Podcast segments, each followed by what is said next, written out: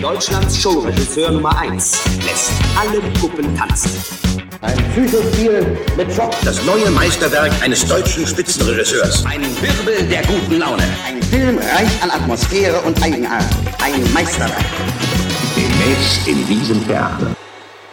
Eine neue Episode Rückblende und damit ein neuer Film, den wir besprechen. Ipcris streng geheim von 1965 und äh, wir haben ja hier schon mal Goldfinger, ein James Bond Film natürlich besprochen, äh, haben da schon gelernt, äh, natürlich äh, ein Film, der absoluten Einfluss hatte auf den Agentenfilm, eine Agentenfilmwelle ausgelöst hat weltweit.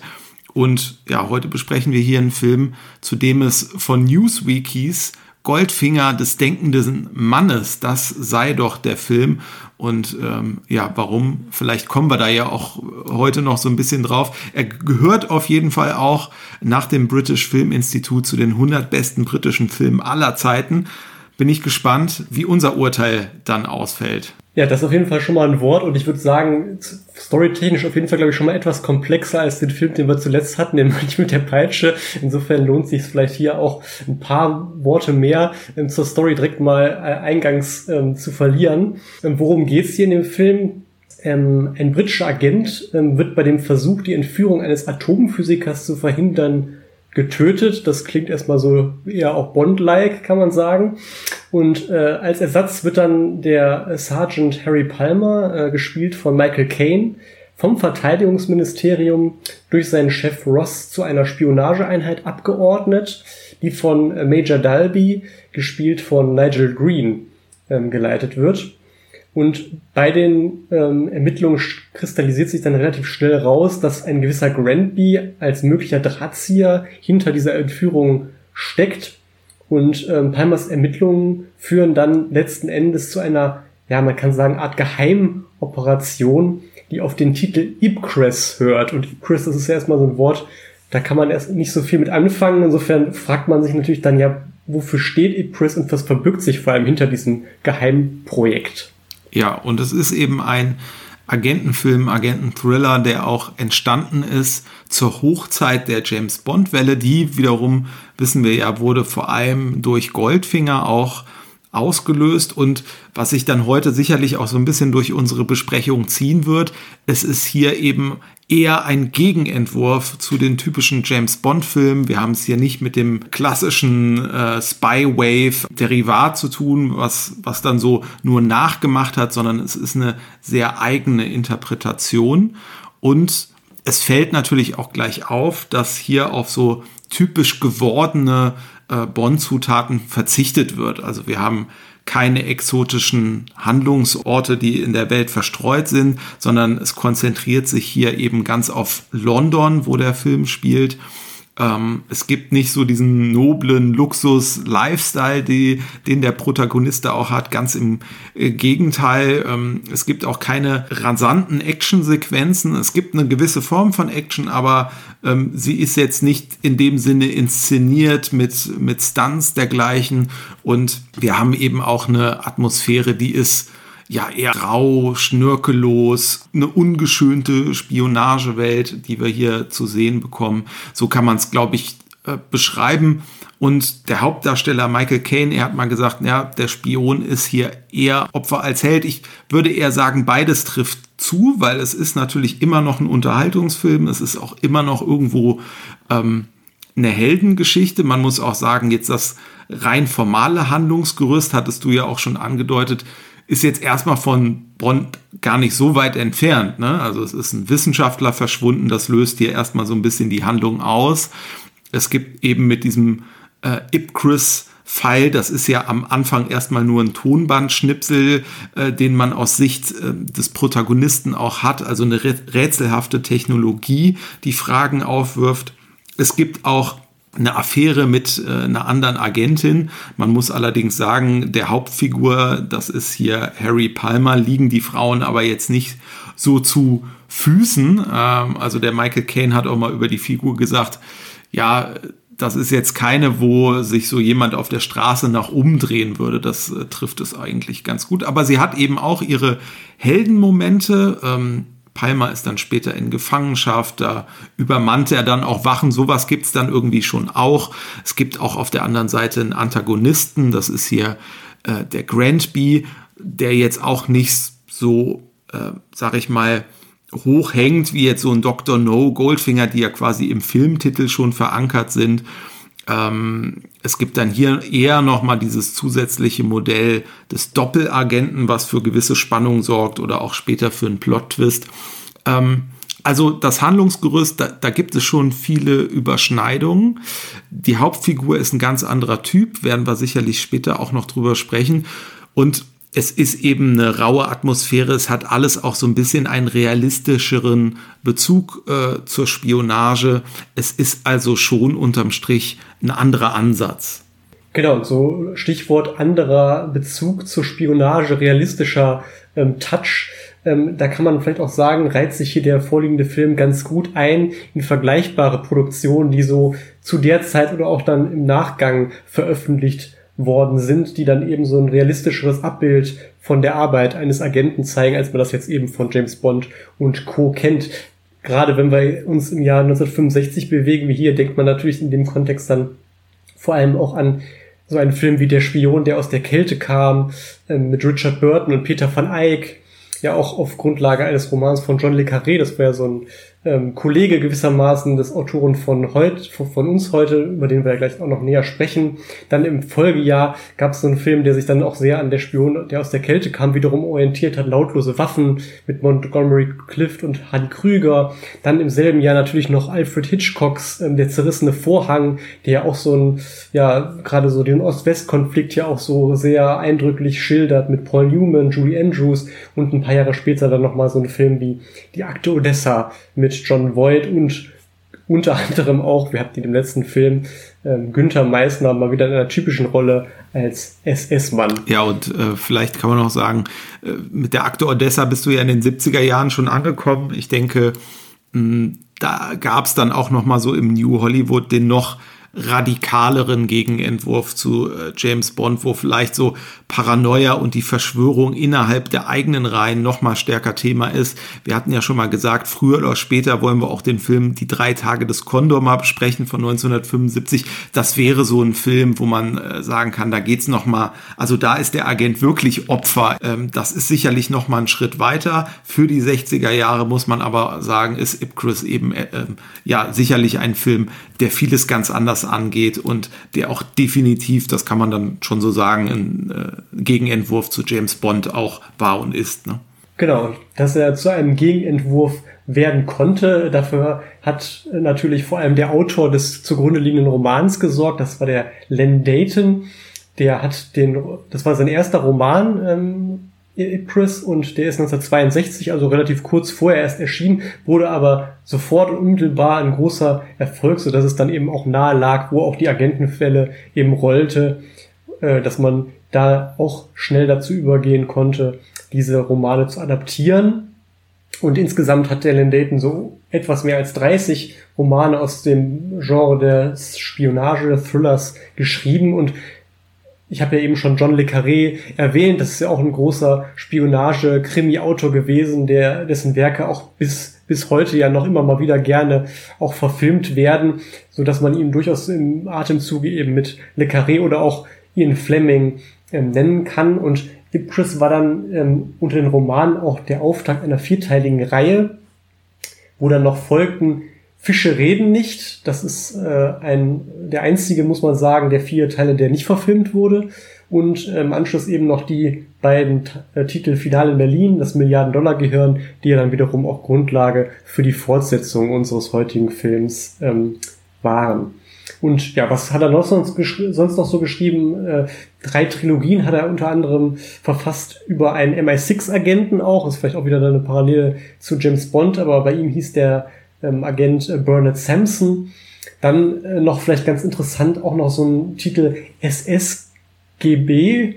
Ähm, das ist so eine historische Fiktion, die quasi zugrunde legt, dass die Nazis Großbritannien besiegt und dauerhaft besetzt haben und in dieser Welt, sage ich jetzt mal, spielt das und ähm, das ist erst auch vor kurzem über, durch die BBC nochmal adaptiert worden fürs Fernsehen und auch hier wieder ganz interessant, Parallele zu Bond, denn das Drehbuch haben die ähm, ja viel beschäftigten Bond-Drehbuchautoren ja schon seit der Brosnan-Ära dabei, Purvis und Wade übernommen. Ja, und wo wir wieder bei Bond sind, muss man ja sagen, sehr interessant ist ja denn auch, wer den Film hier produziert hat, denn es ist kein anderer als der Bond-Produzent Harry Salzman, äh, zumindest einer der beiden. Ähm, die Bond-Reihe ja produziert zusammen mit Albert Broccoli und Harry Salzman ist eben einer der beiden großen Bond-Produzenten. Und jetzt kommt dieser Gegenentwurf, also ausgerechnet vom, vom Bond-Produzenten selber.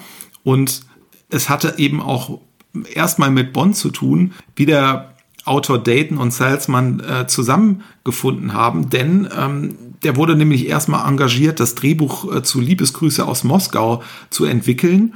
Am Ende waren da unterschiedliche Personen beteiligt und äh, bei Dayton kam wohl die Drehbuchentwicklung auch nicht so recht in Gang. Er wurde dann letztlich ähm, abgesetzt, hm, hat da vielleicht auch gar nicht mehr so einen großen Einfluss auf das äh, Drehbuch letztendlich genommen. Aber es gab dann eben später die Chance, nochmal zusammenzuarbeiten. Das kam eben äh, so, dass dem ähm, Harry Salzman dann eben die Rechte für den Roman hier angeboten wurden. Ähm, und das kam ihm insofern recht, weil er wohl auch gedacht hat, naja, es gibt da jetzt einen riesigen Boom von Agentenfilmen und ich habe das irgendwie mit ausgelöst und will das ja auch bedienen. Allerdings die Bond-Reihe, die war natürlich sehr kostspielig, sehr aufwendig produziert. Hm, das konnte man jetzt nicht unbedingt weiter skalieren. So, deswegen gab es natürlich auch die ganzen äh, zusätzlichen Euro-Spy-Filme, die dann aus dem Boden schossen. Und naja, aus so Produzentensicht wollte der Harry Salzman da schon noch sein äh, Stück Kuchen davon auch abhaben und war dann gar nicht abgeneigt, eine kostengünstigere eigene Reihe dann noch äh, zu haben, also eigene in Anführungsstrichen, ne, wo er vielleicht jetzt auch ohne seinen Partner Broccoli agieren konnte. Und so kam es dann eben hier zu dieser Produktion. Und er hatte auch weiteres Bond-Stammpersonal dann um sich ähm, versammelt. Also der Schnittmeister der Bond-Reihe der frühen Jahre, Peter Hunt, der später ja auch als Regisseur ähm, aktiv war, ist hier äh, im, mit dem Schnitt betraut. Dann äh, Production Design Ken Adam, das ist natürlich auch ein Name, ähm, den jeder Bond-Fan kennt. Genauso sieht's auch aus mit der Musik, denn da ist es John Barry, also das sind so äh, die Größen der ähm, ersten Bond-Dekade, die auch mit hier am Start sind. Ne?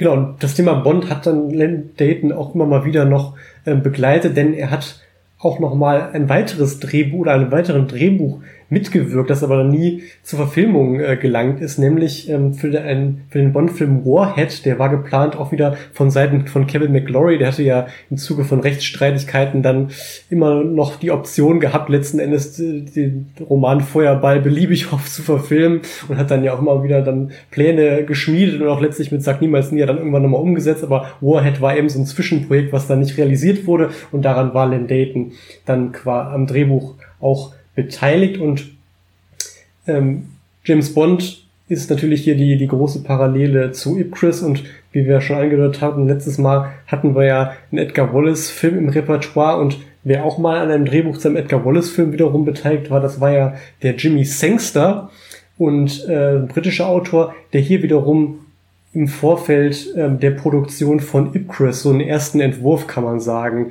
ähm, gefertigt hat hier für dieses Drehbuch. Das finale Skript kam dann von William Kennaway und James Doran.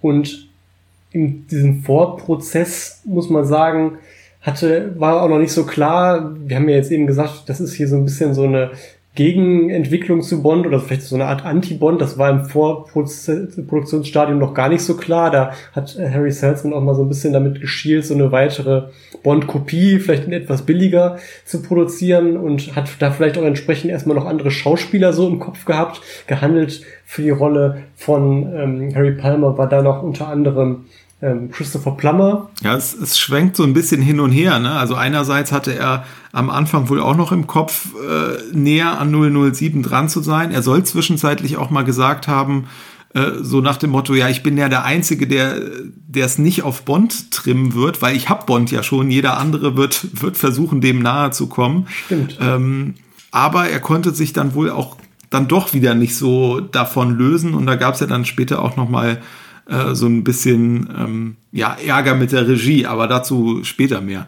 Genau, und jetzt, wo wir eben gesagt haben, ja, Christopher Plummer wurde äh, schon gehandelt, letztendlich wissen wir ja inzwischen natürlich, ist es Michael Caine geworden und wie ist der jetzt letztlich zu der Rolle gekommen?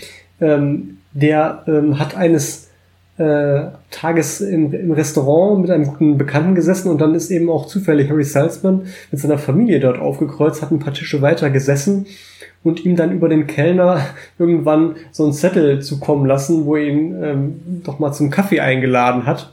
Und dann ist man irgendwie ja ins Gespräch äh, gekommen und äh, Harry, Michael Caine konnte Harry Salzman offenbar auch relativ schnell überzeugen. Und Michael Caine war natürlich auch sehr, äh, muss man dazu sagen, sehr bereit für so einen Film. Ihm kann das ganz gelegen, weil er damals, ähm, wie er selber gesagt hat, nach dem Dreharbeiten für den Kriegsfilm Zulu ziemlich pleite war. Nur mal so in Zahlen ausgerückt, kann man sich auch heute bei so einem Weltstar gar nicht mehr vorstellen. Für diesen Film Zulu hat er wohl nach eigener Aussage damals eine Gage von 4000 Pfund bekommen. Also nicht, wie man sich das wie gesagt, bei so einem großen Hollywood-Star ähm, dann vorstellt. Und so hat er dann auch gut und gerne den von Harry Salzman angebotenen sieben-Jahres-Vertrag erstmal unterschrieben. Und da hat er dann auch schon im ersten Jahr immerhin 100.000 Pfund verdient, das ja schon mal dann ein ordentlicher Sprung war. Auf jeden Fall. und das war natürlich, genau, wie schon gesagt, eine riesige Chance und ein Aufstieg dann auch für Michael Caine, die er dann auch, muss man sagen, am Schopfe ergriffen hat. Und ähm, was dann noch ganz interessant ist, manche Produzenten nutzen sowas dann ja auch gnadenlos aus, wenn dann derjenige, das Pferd, auf das sie gesetzt haben, dann zum Star wird und sie den aber langfristig zu relativ billigen Konditionen dann unter Vertrag haben. So aber hier in dem Fall nicht Harry Salzman, denn der hat ähm, als Michael Caine dann über die Jahre wirklich zum Star wurde und dann nochmal ganz andere Gagen verlangen konnte, ähm, ihm dann ein ganz besonderes Geburtstagsgeschenk gemacht, nämlich er hat ihm ein Kuvert geschickt mit dem zerrissenen Siebenjahresvertrag, so ein bisschen als Symbol, ähm, um zu zeigen, ja, du bist nicht mehr dran gebunden, äh, mach dein Ding und äh, werd glücklich. Und äh, nicht nur deswegen ist dann wohl auch über die Jahre dann so eine äh, echte Freundschaft zwischen Michael Caine und Harry Salzman ähm, entstanden. Ja, und rückblickend hat Michael Caine eben auch gesagt, dass, dass das für ihn eben ein absoluter Schlüsselfilm war, ähm, der Chris, weil eben dann nach den Dreharbeiten und wo es dann der Film auch so seinen Erfolg hatte, er gespürt hat, okay, jetzt nach den elf Jahren, die ich jetzt schon im Geschäft bin, habe ich jetzt irgendwie eine Perspektive und kann vielleicht für mich sagen, diese ganze Warten hat sich vielleicht dann doch nochmal gelohnt. War auch wieder so ein bisschen eine Parallele dann zu Bond eigentlich. Bei, bei Sean Connery war es ja auch äh, beide britische Schauspieler, die schon so ihre Erfahrungen ein paar Jahre äh, gesammelt hatten, bevor dann so der Durchbruch kam. Ne? Absolut, absolut. Ja, und als dann Michael Caine einmal schon quasi engagiert war, hatten die noch ein Problem, denn man muss dazu sagen, in den Romanen von Lane Dayton hat die Hauptfigur gar keinen Namen. Kann man natürlich im Film auch machen, aber bietet sich natürlich so aus Publikumswirksamkeit natürlich schon an, so eine Hauptfigur dann irgendwo einen Namen dann auch zu geben, mit dem das Publikum die Figur auch verbindet. Und dann hat Harry Salzman eben gesagt so zu Michael Caine, ja komm, wir brauchen jetzt noch irgendeinen langweiligen Namen. Und dann hat ähm, Kane etwas unüberlegt ähm, wohl ähm, spontan Harry gesagt und in dem Moment, wo er es aussprach, hat es ihm dann eingefallen, uh, ähm, ja, Harry Salzman, er nennt sich eben auch Harry und ähm, hat dann gesagt, oh sorry, ja, ähm, war nicht so gemeint. Ähm, und Harry Salzman hat aber dann gesagt, ja, gar kein Problem. Ich heiße nämlich eigentlich gar nicht Harry, das ist nur so eine Art Künstler oder Kosename. Eigentlich heiße ich Herschel. Insofern hat er ihm das dann gar nicht übel genommen und Harry wurde sozusagen akzeptiert als Vorname und den Nachnamen hat man dann wohl ähm, einem alten Schulkameraden von Michael Caine entlehnt, den er so als so sehr langweilig und durchschnittlich so im Kopf hatte. Und dann war eben der Figurenname Harry Palmer geboren. Genau, und mit dem im Gepäck ging es dann auch an die Dreharbeiten. Ähm, gedreht wurde eben in London und Umgebung. Äh, wir haben ja eingangs schon gesagt, also exotische Drehorte gab es jetzt keine. Ähm, es ist auch so, dass im Roman gibt es so ein paar internationale Handlungsorte. Das hat man hier sehr auf London ähm, verdichtet. Kann natürlich sein, dass man auch so ein bisschen äh, einfach Produktionskosten sparen konnte, wobei man sagen muss, dass das dem Film jetzt nicht zum Nachteil ist, denn ähm, dieses, diese Konzentration auf London ist schon total schön, weil man kriegt halt sehr typische und sehr authentische London-Aufnahmen geboten. Hyde Park, äh, St. James Park ist dabei. Auch äh, Innenaufnahmen in der Bibliothek, die man hier hat, sind dann eben an echten, äh, sind nicht im Studio gemacht, sondern in dem Fall am Imperial College. Die Bibliothek, die hat man da genutzt. Ähm, es gibt eine Kampfszene vor der Royal äh, Albert Hall und das sind eben auch so Aufnahmen, äh, natürlich gerade heute so ein bisschen ähm, nostalgisch gesehen, äh, ist das schon sehr schön und es sind auch nicht so schön gefärbte Aufnahmen, sondern es ist ja zum Film, zur Atmosphäre passend, äh, auch so sehr nüchtern äh, alles aufgenommen und hat so eine sehr eigene Atmosphäre. Also das äh, ist also auf jeden Fall eher ein Vorteil, als dass es ein Nachteil ist. Dementsprechend Budget war jetzt auch nicht allzu hoch für so einen ähm, Agentenfilm-Thriller, muss man sagen. Also so ungefähr 750.000 ähm, Pfund. Ähm, einerseits eben Geld von Harry Salzman. Äh, er hat als ja, ähm, guter Geschäftsmann da natürlich entsprechend verhandelt, äh, sind dann eben vom äh, Rank Filmverleih ähm, ist Geld reingeflossen und er hatte auch einen US-Partner, das sollte Columbia sein. Die sind allerdings interessanterweise kurz vor Beginn der Produktion abgesprungen mit der Begründung, na, zu wenig Star Power. Also die haben in äh, Michael Caine, der ja noch nicht so bekannt war, sondern hier eben erst seinen Durchbruch dann hatte. Äh, da waren sie wohl nicht so überzeugt. Für Salesman war es nicht so schlimm, weil er konnte dann Universal als Ersatz noch kurzfristig ähm, gewinnen. Und ähm, ja, alle, die an den Film geglaubt haben, äh, der Erfolg gibt ihnen recht. Es hat ja nach, äh, es hat ja Fortsetzungen nach sich gezogen, ähm, aber es war auf jeden Fall auch erfolgreich an der Kinokasse. Wie genau, äh, wie viel genau es eingespielt hat, ist, glaube ich, nicht bekannt bei dem Film, aber es hat auf jeden Fall ähm, gut funktioniert und er hat ja auch nochmal Preise abgeräumt. Ne? Genau, bei der Kritik kam es auch gut an. Es gab äh, drei British Film Academy Awards, ähm, einmal für den besten Film, fürs beste Szenenbild. Das war dann natürlich das äh, Fach von Ken Adam und die beste Kamera. Und nochmal Thema Ken Adam, äh, bestes Szenenbild. Es gibt so eine ganz nette Anekdote. Der war nämlich nicht nur für Chris nominiert, sondern auch für Goldfinger, der kurz zuvor ähm, produziert worden war und ja, wir haben ja auch schon gesagt, Harry Salzman war ja auch Produzent von James Bond und dann hat er eben sich mit dem Co-Produzenten oder anderen Produktion, äh, Produzenten Broccoli zusammengetan, hat da schön für die Gala, haben die einen großen Tisch bestellt und hat man dann eben mit einem Mann dran gesessen, unter anderem auch Ken Adam. Dann hat er ja letztlich für Chris den Preis gewonnen, bei dem man, muss man ja sagen, es ja viel mehr auch so Außenaufnahmen gibt und gar nicht so diese aufwendigen und beeindruckenden Sets, die er ja, wo er für die Bond-Filme äh, vor allem bekannt ist, gibt. Und ähm, also vielleicht sogar ein Stück weit überraschend, dass dann die Wahl auf Ipcris gefallen ist im Zweifel. Und ähm, wer es dann gar nicht so witzig fand, war, ja, war eben Albert Broccoli, der ja quasi dann als einziger von den dreien so ein ja quasi Verlierer war, weil er in dem in der Kategorie dann leer ausgegangen ist und er hat dann wohl auch den ganzen Abend mit Ken nicht mehr gesprochen. Naja, die hatten ja noch äh, genügend Gründe zu feiern, wahrscheinlich irgendwie zusammen. Ja, definitiv. Ja, ähnlich wie Michael Caine, jemand, der auch schon Erfahrung hatte, aber ähm, ja, man noch nicht davon sprechen kann, dass es irgendwie schon einen Durchbruch gab, war im Prinzip auch der Regisseur Sidney J. Fury. Ähm, kanadischer Landsmann, äh, ist dann nach England gegangen, weil die, naja, kanadische Filmbranche hatte ja jetzt auch nicht so die allergrößten ähm, Möglichkeiten dann ab ähm, einem gewissen Punkt. Ähm, für ihn war auch hier Ipcris, diese Produktion, der erste Film mit einer richtig großen Aufmerksamkeit und danach ist er auch noch mal weitergezogen äh, nach Hollywood. Hm es war dann hier vielleicht so ein bisschen das Ticket nach Hollywood auch.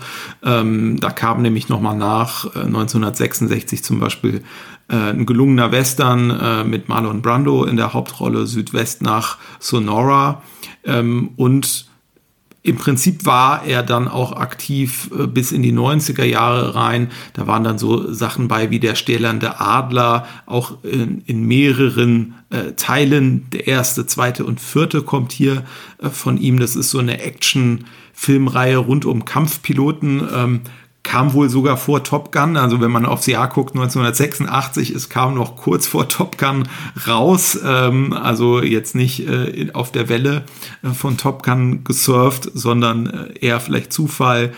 1987 Superman 4 auch eine sehr bekannte Reihe mit äh, Christopher Reeves noch in der ähm, Hauptrolle, wobei man da auch sagen muss, äh, der vierte Teil dann, glaube ich, auch von Canon Film, ähm, also dieser berühmten B-Filmfirma auch äh, mitproduziert, hatte dann, glaube ich, nicht mehr ganz den äh, Stellenwert von so dem ersten Teil. Richard Donner, den wir ja hier auch schon mal besprochen hatten, der hatte es ja angefangen. Ähm, ich glaube, der, der Sidney Fury ist dann auch so zunehmend ein bisschen, also ich sag mal, er hat nicht mehr so die ganz großen Filme dann in den 80ern, 90ern gemacht, aber er war lange beschäftigt im ähm, Filmbereich und ja, wie gesagt, hier hat das nicht ganz seinen Anfang genommen, aber was jetzt so größere Publikumsfilme ähm, angeht, ähm, dann doch. Aber die Zusammenarbeit war hier auch ganz schön geprägt von äh, Reibung mit Harry Salzman.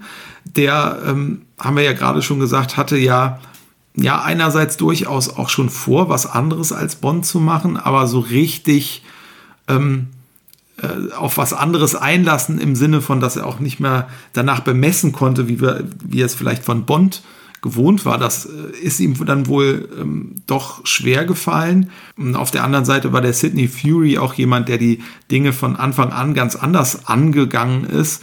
Und er war ja im Prinzip noch so ein bisschen auch ein Anfänger oder hatte noch zumindest nicht so große Vorschlusslorbeeren, dass er jetzt sagt, naja, ich mache das jetzt ganz anders. Ne? Jemand, der da schon große Erfolge gefeiert hat, dem traut man das dann eher zu, so der wird schon wissen, was er macht. Ähm, hier war es dann eben so, dass Salzman ihn eher so als einen Rebellen gesehen hat und zunehmend halt seine Entscheidung wohl auch so ein bisschen bereut hat und so dachte, oh wei, wen habe ich mir da ins, ähm, ins Boot geholt? Und so gab es dann immer wieder ähm, ja, Reibereien und auf allen Seiten dann auch in der Vorproduktion, in der Produktion eine große Unsicherheit. Es wurden auch immer wieder, ja, das Drehbuch wurde wohl immer wieder angepasst, es wurden immer mal wieder Szenen gestrichen, diskutiert, überarbeitet, einerseits von Fury, andererseits von einem Salzman, der dann reingesprochen hat. Also unterm Strich, ich glaube, irgendwann fehlte auch so ein bisschen der Überblick, äh, was macht man hier eigentlich gerade? Läuft das hier hinaus auf ähm, das ganz ähm, niedrige Machwerk oder das ganz hochstehende Meisterwerk? Und am Ende muss man sagen, ist es ja eher Richtung Meisterwerk gegangen, würde ich äh, sagen. Auch Peter Hunt saß eher skeptisch. Der war ja dann eben mit dem Schnitt betraut ja, Salzman war wohl kurz davor, trotz laufender Produktion den Sidney Fury da vor die Tür zu setzen. Ähm, und äh, Peter Hunt hat sich dann aber das Material angeguckt und war dann äh, nach anfänglicher Skepsis dann doch ganz anderer Meinung und hat gesagt, das ist ja genial, was er da sieht und äh, don't fire him. Ähm, also so schnell kann es gehen und äh, so gibt auch, glaube ich, noch die eine oder andere Geschichte, die man äh, sich so erzählt von den Dreharbeiten. Ne? Ja, genau. Also Michael Caine hat nämlich noch erzählt, dass es bei einer dieser Reibereien dann mal so weit kam, ähm, dass ähm, Sidney Fury dann weinend das Set tatsächlich verlassen hat und äh, äh eben Salzman und Michael Caine wohl zusammen im Auto ihm dann quer durch die Stadt ähm, hinterher äh, gejagt sind, um ihn dann zum Umdrehen bewegen und der hat wohl auch erst mal, abgewunken und irgendwann hat er sich dann doch wohl wieder breitschlagen lassen, ist dann wieder zurückgekehrt und man hat dann eben die Dreharbeiten ja letztlich dann doch erstmal beenden können. Aber da war es dann mit dem Ärger, muss man sagen, ähm, noch nicht zu Ende, denn Salzman sind dann äh, ist dann äh, ja danach wohl doch nochmal der, der Geduldsfaden gerissen äh, mit mit seinem Regisseur und hat ihn dann trotz Abschluss der Dreharbeiten dann noch gefeuert, was dann unter anderem zur Konsequenz hatte, dass ähm, Sidney Fury dann auch gar nicht mit nach Cannes durfte zu den Filmfestspielen, obwohl er da ja auch für eine goldene Palme sogar nominiert war. Also äh, recht kurios. Ja, es ging so vor und zurück, also wer da wen wann wo genau gefeuert hat, es ist, glaube ich, auch nicht mehr so richtig klar. Also ähm, es war wohl auch zum Beispiel so, dass John Barry dann die Musik auf den Film eingespielt hat und da Salzman irgendwie John Barry so mitgegeben hat, du tausch dich direkt mit mir aus und triff dich jetzt nicht noch mit dem Fury. Also da scheint dann irgendwie das Band auch ähm, ja, äh, letztgültig dann doch zerschnitten gewesen zu sein. Das ist ja auch ein Riesenaffront für den Regisseur, wenn er dann am Ende, äh, sei es beim Schnitt oder äh, bei der Musik, dann irgendwie in der Postproduktion nicht mehr stattfindet. Ähm, wie es genau war, ähm, ist wahrscheinlich mit den ganzen unterschiedlichen Stories, die es da so gibt, dann nicht mehr so nachvollziehbar. Aber man muss sagen, es war dann für den Film gar nicht so zum Nachteil. Ne? Das finde ich dann auch immer interessant. Wir hatten ja jetzt beim ausgekochten Schlitzohr zum Beispiel darüber gesprochen, was das irgendwie für eine äh, Buddy-Gemeinschaft war und die beste Atmosphäre am Set wahrscheinlich. Hier war es jetzt so, es hat an allen Ecken, zumindest zwischen Produktion und Regie, eher Ärger gegeben so und äh, dann aber auch interessant, dass dann das kreative Ergebnis äh, ja ein sehr gutes war. Ähm, und äh, ja, vielleicht dann äh, an der Stelle auch nochmal die anderen Kreativpositionen. Da ist natürlich gerade der Kameramann noch wichtig. Ne? Genau, gerade bei so einem optisch äh, doch ja sehr ansprechenden Werk äh, hat es ja offenbar der Zusammenarbeit zwischen Regie und Kamera sehr gut funktioniert und Deswegen vielleicht mal ein paar Worte zum Kameramann Otto Heller, ähm, weil der auch so eine ganz interessante Vita hat, wie ich finde. Es ist ein Tscheche gewesen, der dann ab Ende der 20er Jahre auch zum deutschen Film gekommen ist und hat da auch unter anderem die Kamera übernommen bei zwei frühen deutschen Edgar Wallace-Filmen, nämlich Der Zinker und Der Hexer. Ja, dann auch unter der Regie von ähm, Karl Lamatsch, der auch Tscheche war, da vielleicht dann auch so ein bisschen die Verbindung. Und dann im, im Zeit des Nationalsozialismus ist er dann irgendwann aus Deutschland ähm, geflohen und hat dann aber vor allem auch nach dem Zweiten Weltkrieg ist er dann nochmal so richtig durchgestartet und hat dann ja, an diversen Klassikern mitgewirkt, unter anderem Der Rote Korsar mit Burt Lancaster, auch wieder unter der Regie eines deutschen Exilregisseurs Robert Siottenmark, dann war er 1955 bei Lady Killers mit Alec Guinness dabei, 1964, also kurz zuvor hier die, die Strohpuppe, auch so ein ganz toller Thriller, wie ich finde, mit Sean Connery und Gina Lollobrigida. Dann hat er hier nach dem Film nochmal mit Michael Caine direkt wieder zusammengearbeitet bei Alfie, beziehungsweise der Verführer lässt schön grüßen und war dann ja auch nochmal in der Fortsetzung Finale in Berlin mit dabei. Und ja, haben, ich habe es ja gerade schon gesagt, ähm, der Film kann ja auch vor allem in optischer Hinsicht absolut punkten und ähm, da fällt ja auch so einem immer direkt auf, wenn man sich den Film so ein bisschen aufmerksamer ähm, anschaut, dass so die Inszenierung so sehr, sehr charakteristisch ist. Ne? Man hat so eine ganz häufige oder ganz häufigen Einsatz von Untersichten, teilweise auch so leicht schräge Einstellungen. Ähm, und insgesamt war man da so sehr kreativ und mit Liebe zum Detail, finde ich, so bei diesen ganzen Kameraeinstellungen, ob es jetzt aus einer aus der Telefonzelle gefilmte Kampfszene war oder man durch den Teller eines Schlagzeugs gefilmt hat oder teilweise auch von oben durch einen Lampenschirm. Also äh, ganz, ganz toll und wie gesagt mit Liebe zum Detail. Ne? Ja, und dadurch, dass sich da erstmal gar nicht so viel bewegt, sondern diese Bilder ja auch immer so relativ starr eingerichtet sind, ähm, hat man vielleicht erstmal gar nicht das Wort spielerisch auf der Zunge, aber das ist es letztendlich, wenn man so ein bisschen darüber nachdenkt, wie man mit Vordergrund und Hintergrund da auch äh, umgegangen ist.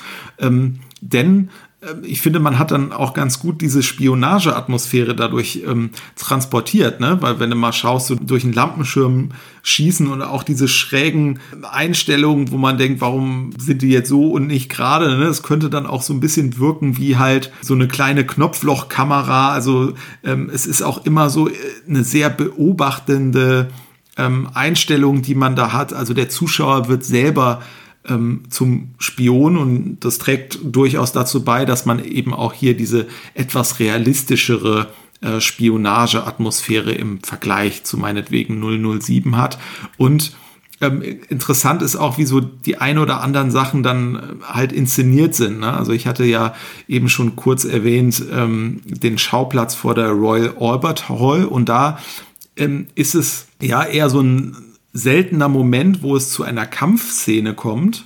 Aber die ist eben auch sehr äh, interessant inszeniert. War wohl sogar ein Wunsch von Universal, also einer der interessanterweise dann äh, einem der Geldgeber, der gesagt hat, na, so ein bisschen, bisschen Action bitte nochmal einbauen. Aber das äh, hat Fury äh, zusammen dann ähm, mit dem Otto Heller dann eben auf eine ganz gewisse Art und Weise gemacht. Denn da gibt's so eine Keilerei zwischen Palmer und dem Haus Martin. Das ist dieser ähm, ja, Helfer ähm, von dem Grandby. Und dieser Kampf findet eigentlich so weitgehend über eine sehr weite Einstellung äh, statt. Es gibt ein paar Schnitte, aber auch nicht so richtig viele.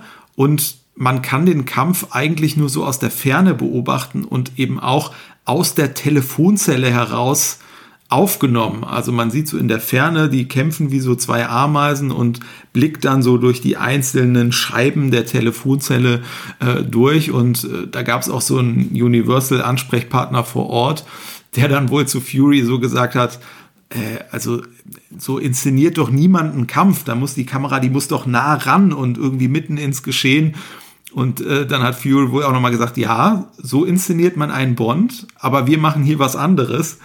Und ähm, so diese Beispiele gibt's halt immer wieder. Also Kane hat auch mal erwähnt, dass er da in einer Szene, das äh, wird vielleicht die gewesen sein, wo er dann zu seiner Wohnung äh, kommt, da läuft er ja so ein paar Mal durchs Treppenhaus und er erzählte mal, also irgendwo ist er da ans Set gekommen, hat sich äh, fertig zum Drehen gemacht und hat dann gemerkt, ah, die Kamera, die steht ja gar nicht auf meiner Ebene, sondern die ist ja irgendwie eine Etage höher oder vielleicht auch einfach in der Luft aufgehangen oder was.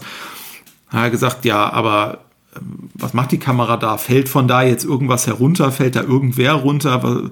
Muss doch einen Grund geben. Dann hat Fury nur gesagt, na, da fällt nichts runter, aber die Zuschauer sollen denken, es könnte so. Und da merkt man schon, also da wurde wirklich ein bisschen anders gedacht und ich glaube, das trifft ja auch auf noch eine andere äh, Szene zu, die Gewalt transportiert, aber Gewalt halt eigentlich als so nur ein Ergebnis. Man wird da sehr überraschend konfrontiert, äh, aber man hat jetzt da nicht so Suspense-Momente.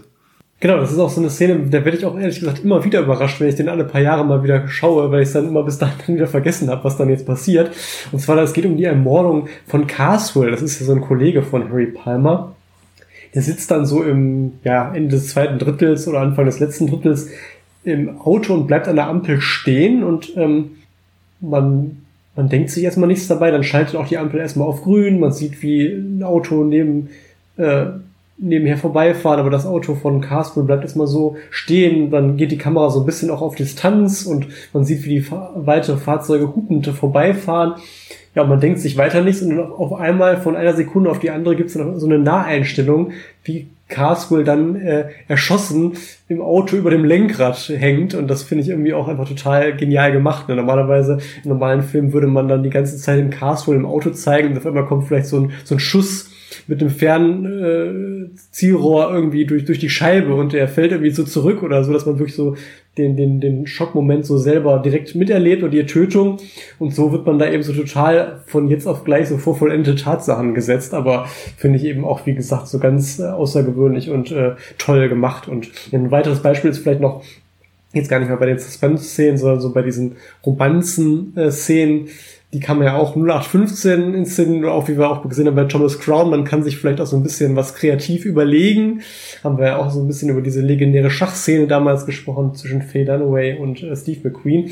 Die haben jetzt vielleicht nicht ganz dieses Kaliber, aber so im Ansatz auch was, wo man sagt, okay, wir machen jetzt hier nicht so eine äh, alltägliche Kussszene, sondern ähm, da verabschiedet sich dann Palmer von Gene Courtney, was so seine ja, so eine Kollegin ist, wo es dann ja auch, kommen wir gleich noch zu, so eine kleine Romanze dann gibt und dann da gibt es nämlich dann so ein Close-up auf das Ineinandergreifen ähm, der Hände, bevor dann erst im nächsten Schritt der Kuss gezeigt wird. Und das finde ich dann auch nochmal so eine ganz kreativ, ganz kreativen Umgang mit so einer eigentlich, ja, alltäglichen Szene in einem Film. Ja, kreativer Umgang, gute Ideen, die es ja auch gibt, die man dann sicherlich auch ähm, zu großen Teilen eben dem Sidney Fury zurechnen kann.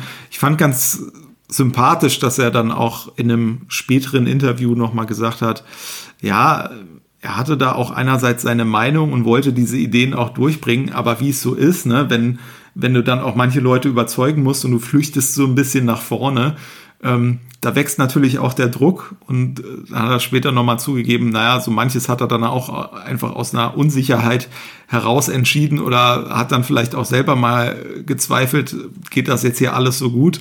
Und er erzählte dann auch mal, er hat sich da durchaus an dem einen oder anderen Morgen dann in den Kaffee noch einen kleinen Cognac reingetan, weil, weil dann der Druck eben auch schon so groß war. Aber wie gesagt, es hat ja am Ende wunderbar funktioniert. Und ein anderer Punkt, der da sicherlich auch eine große ähm, Rolle spielt, das ist eben der Hauptdarsteller Michael Caine. Wir haben ihn schon öfter erwähnt und dann wollen wir jetzt auch noch mal ein bisschen auf seine Karriere blicken und an welchem Punkt war er hier ähm, auch als er diesen Film gemacht hat.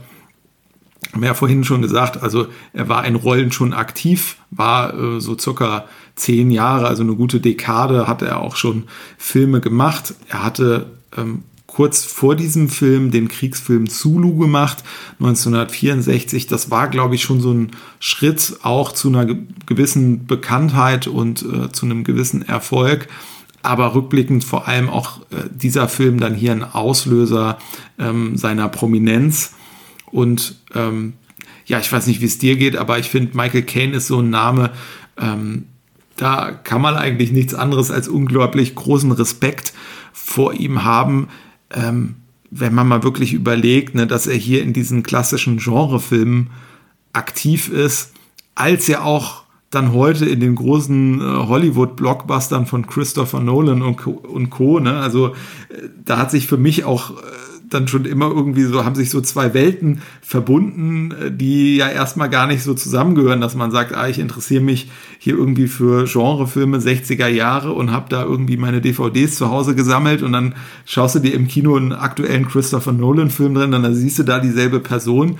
Das ist ja per se schon Wahnsinn. Ne? Also vielleicht noch so ein bisschen vergleichbar, in Teilen vergleichbar Christopher Lee, der ja dann auch, ne, abseits so äh, Dracula und Co. Genrefilm dann auch ja in den späteren Star Wars Filmen und Herr der Ringe dann so ähm, vorkam, aber jetzt auch längst nicht so hoch dekoriert ist mit allen möglichen Preisen über die Jahre, auch wie ein Michael Caine. Äh, da hatte ich jetzt nochmal gelesen, dass Michael Caine auch neben Jack Nicholson der einzige Schauspieler ist, der quasi ähm, 60er, 70er, 80er, 90er bis in die 2000er Jahre hinein in jedem Jahrzehnt gedreht hat und in jedem dieser Jahrzehnte auch mindestens eine Oscar-Nominierung eingefahren hat. Also das ist auch Wahnsinn und selbst Nicholson ist dann aber wieder nicht ganz vergleichbar mit Kane, weil Nicholson ja vor einiger Zeit auch dann schon, ich glaube so um 2010 rum äh, aufgehört hat, dann äh, Produktion zu machen. Michael Caine gibt's ja bis heute im Kino immer wieder in neuen Filmen zu bestaunen und ich finde es auch so ein Schauspieler, wo immer so ein zweiter Blick lohnt, weil er sich sowohl Blockbuster aussucht, als auch immer mal wieder kleinere ähm, Filme, die kleiner budgetiert sind, wo er aber dann vielleicht auch ein besonderes Interesse dran hat. Also was für eine Karriere.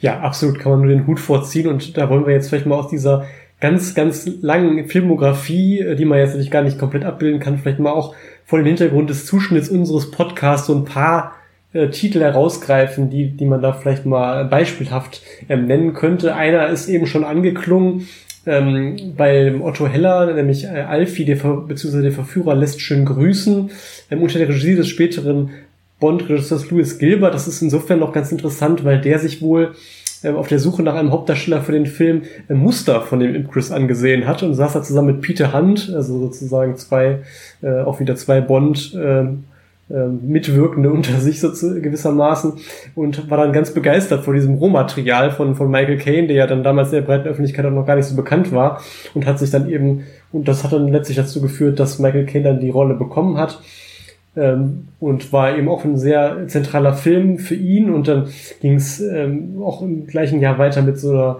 ja, finde ich finde, auch sehr charmanten Gaunerkomödie mit Shirley MacLaine und Herbert Lom. Das war das Mädchen aus der Cherry Bar, inzwischen auch eher veröffentlicht ähm, oder vertrieben unter dem Originaltitel Gambit.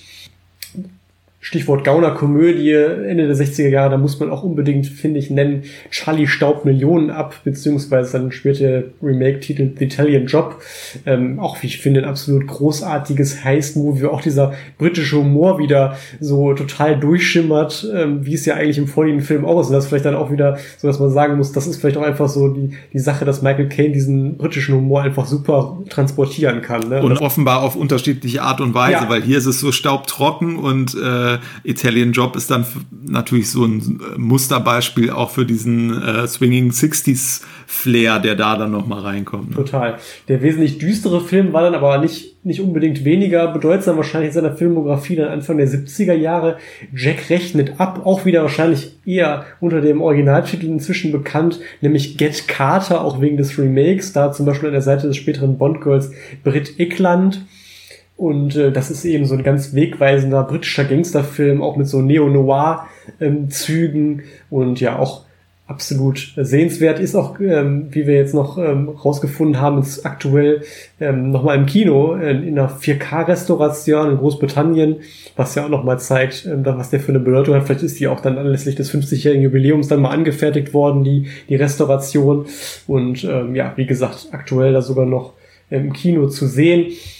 Und dann 1972 äh, finde ich auch wieder so ein äh, ganz, ganz toller Film, Malta sehen und sterben. Ist sicherlich jetzt auch so ein, so ein Film, den nicht unbedingt jeder kennt, ähm, hat vielleicht nicht mehr so die Prominenz wie jetzt Get Carter, ist aber auch ja so ein sehr atmosphärisch untypischer Film. Ähm, auch Michael Caine sieht da sehr ähm, kurios aus. Das ist nämlich auch wieder so ein Film, ähm, wo er mit einer sehr auffälligen äh, Brille so 70-Style rumläuft. Lange Haare, glaube ich auch, oder? Hat er nicht auch lange Haare? Haare? Ja, genau. Ja. Und äh, hier ist es ja auch so, dass er auch äh, hier so eine auffällige Brille äh, trägt, aber die sieht natürlich noch nicht so aus wie 1972 in Malta sehen und sterben. Ja. Genau. Und ähm, ja, im selben Jahr auch wieder ganz anderes äh, Metier. Da hat er ähm, in dem Film Mord mit kleinen Fehlern ähm, an der Seite von Laurence Olivier äh, gespielt und das war so eine Adaption eines Zwei-Personen-Theaterstücks, auch ein ganz faszinierender Film auf, auf seine Art, wo es dann auch später nochmal ein Remake ähm, gab und ähm,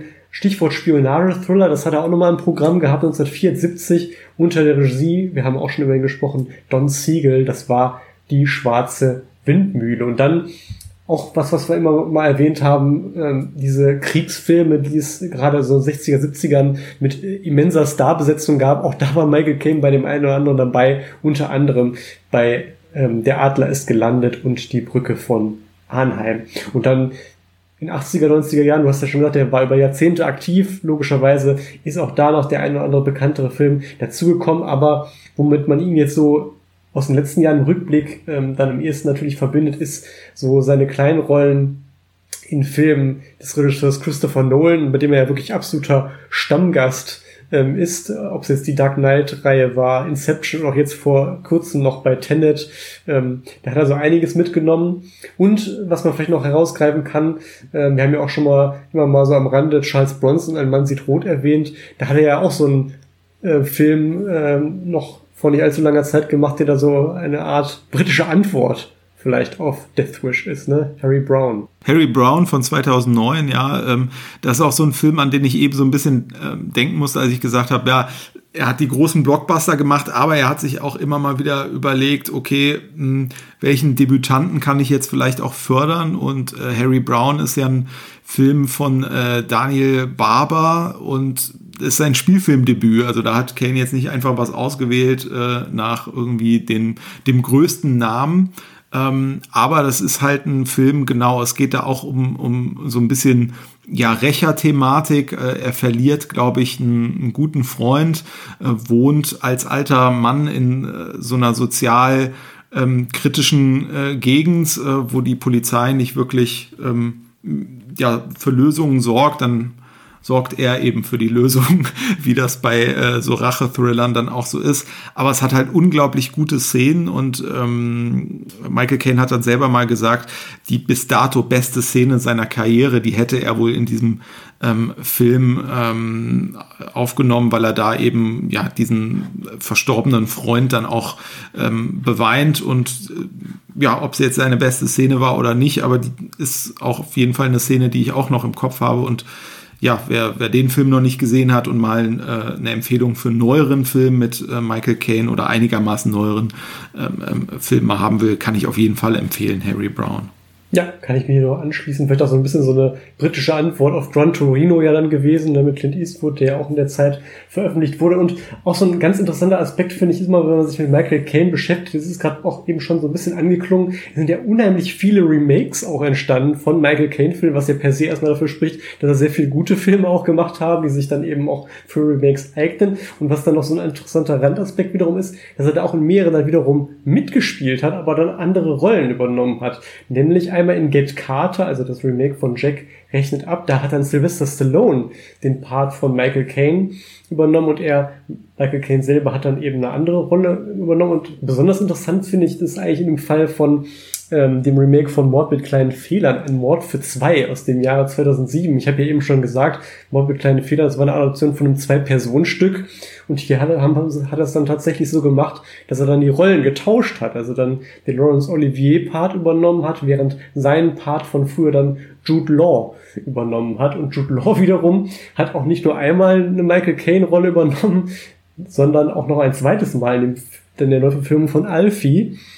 Und ähm, dann, da hat dann Michael Caine wiederum nicht mitgespielt und zwei weitere Remakes seiner Filme ist dann eben einmal natürlich noch The Italian Job, kennen wir natürlich alle, rund 20 Jahre inzwischen ja auch schon auf dem Buckel mit Mark Wahlberg, ähm, Charlie Theron und Co. Und da hat er dann so ein Part eines älteren Mannes oder, oder erfahrenen Gauners dann ja Donald Sutherland äh, gespielt. Und habe ich jetzt so im Rückblick gedacht, hätte man eigentlich ja dann auch eigentlich ganz gut Michael Caine dann mal anbieten können. Vom hätte, Typ her hätte das ganz hätte gut dann, gepasst. dann ne? in diese in die Riege eigentlich ganz gut reingepasst. Und jetzt ein weiteres Remake, da kommen wir am Ende dann nochmal zu, ist ja dann auch Ipcris, ist ja dann jetzt ganz frisch nochmal neu verfilmt worden, aber da kommen wir vielleicht dann später nochmal in Ruhe zu. Genau. Ähm, nutzen wir vielleicht die Gelegenheit, noch ein bisschen über die Figur von Michael Caine zu sprechen. Das ist natürlich Harry Palmer. Und ähm, ja, jetzt haben wir eben schon so viel gesagt, der Film ist so anders. Der Film ist ein Gegenentwurf äh, und haben auch schon darüber gesprochen, die äh, Art der Inszenierung ist da sicherlich ein Punkt. Ein anderer Punkt ist aber die Figur eben, äh, die ist auch sehr anders, wenn wir darüber reden, wie die James Bond-Figur ist.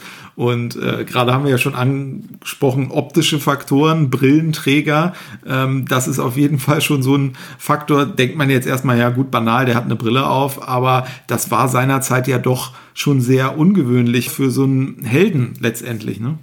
Genau, und ich glaube, die Idee hat ja auch, meine ich, sogar auch Michael Caine eingebracht, auch so ein bisschen unter dem Gesichtspunkt, dass er gesagt hat, okay, gerade wenn ich vielleicht auch so die Rolle dann über mehrere Filme spiele und man mich dann vielleicht irgendwann auch kennt, dann kann ich diese Rolle vielleicht auch einfacher ablegen, indem ich einfach die Brille ablege und schon werde ich auf der Straße nicht mehr erkannt, anders als zum Beispiel Sean Connery, der sein 007-Image in der Öffentlichkeit hier überhaupt nicht ablegen konnte und da ja auch dann ziemlich drunter gelitten hat. Aber du hast recht, Brille und Held in so einer Ära, wo ja auch noch John Wayne äh, seine Western erfolgreich abdrehte, das, das hatte man irgendwie gar nicht miteinander vereinbaren können eigentlich, aber man hat sich hier was getraut und es ist ja auch völlig aufgegangen. Und noch so ein anderer Aspekt, den man so mit der Rolle des klassischen männlichen Helden nicht so erstmal im Einklang bringen konnte, war so, dass der Harry Palmer hier ja auch so ein, so ein ja, Gourmet und Feinschmecker ist und das ist vielleicht noch nicht mal so das Problem, aber vor allem, dass er auch selber gerne kocht, ne, in Zeiten, wo er dann noch so eine relativ klare Rollenverteilung war und die Frau eben den, den Mann ähm, bekocht hat. Und als die Macher da so von hörten, von diesen Wesenszügen,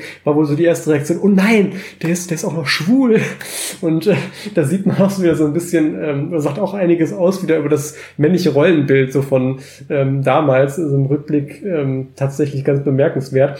Und ähm, aber diese, dieser Aspekt ist ja auch wirklich so ganz, ganz nett und mit Liebe gemacht, wie er da so als Gourmet und Feinschmecker immer so dargestellt wird. Ob er jetzt sich da morgens den Kaffee mit seiner Kaffeemühle da akribisch zubereitet oder dann äh, seinem Chef berichtet, falls er eine Gehaltserhöhung bekämen würde, sich der von erstmal noch einen Infrarotgrill von kaufen. Also man sieht, Essen bestimmt so ein bisschen sein Leben.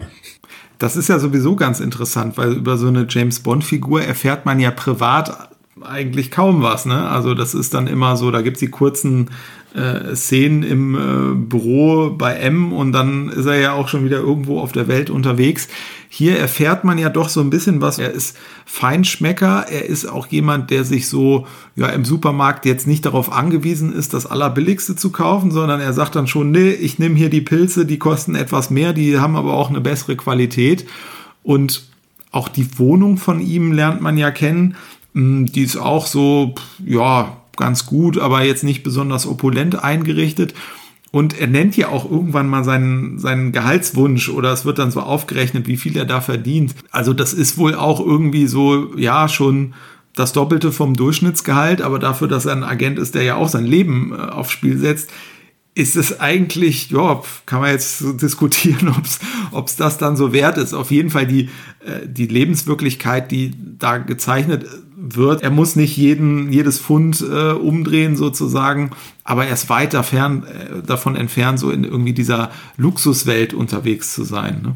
Genau, und ein weiteres ähm, Hobby noch von ihm ist ja, dass ja auch so ein bisschen durch den Film zieht, dass er gerne klassische Musik hört, äh, insbesondere Mozart und über so die Persönlichkeitsmerkmale erfährt man ja auch schon mal so einiges in diesem Beurteilungsbogen, den dann ähm, die Nigel Green-Figur ihm dann ja so am Anfang so entgegenhält und wo dann ja wohl drin steht, arrogant und anmaßend, renitent, undurchsichtig, möglicherweise sogar kriminelle Neigungen, woraufhin äh, Palmer dann ja antwortet, ja, da hat jemand recht gute Menschenkenntnis gehabt.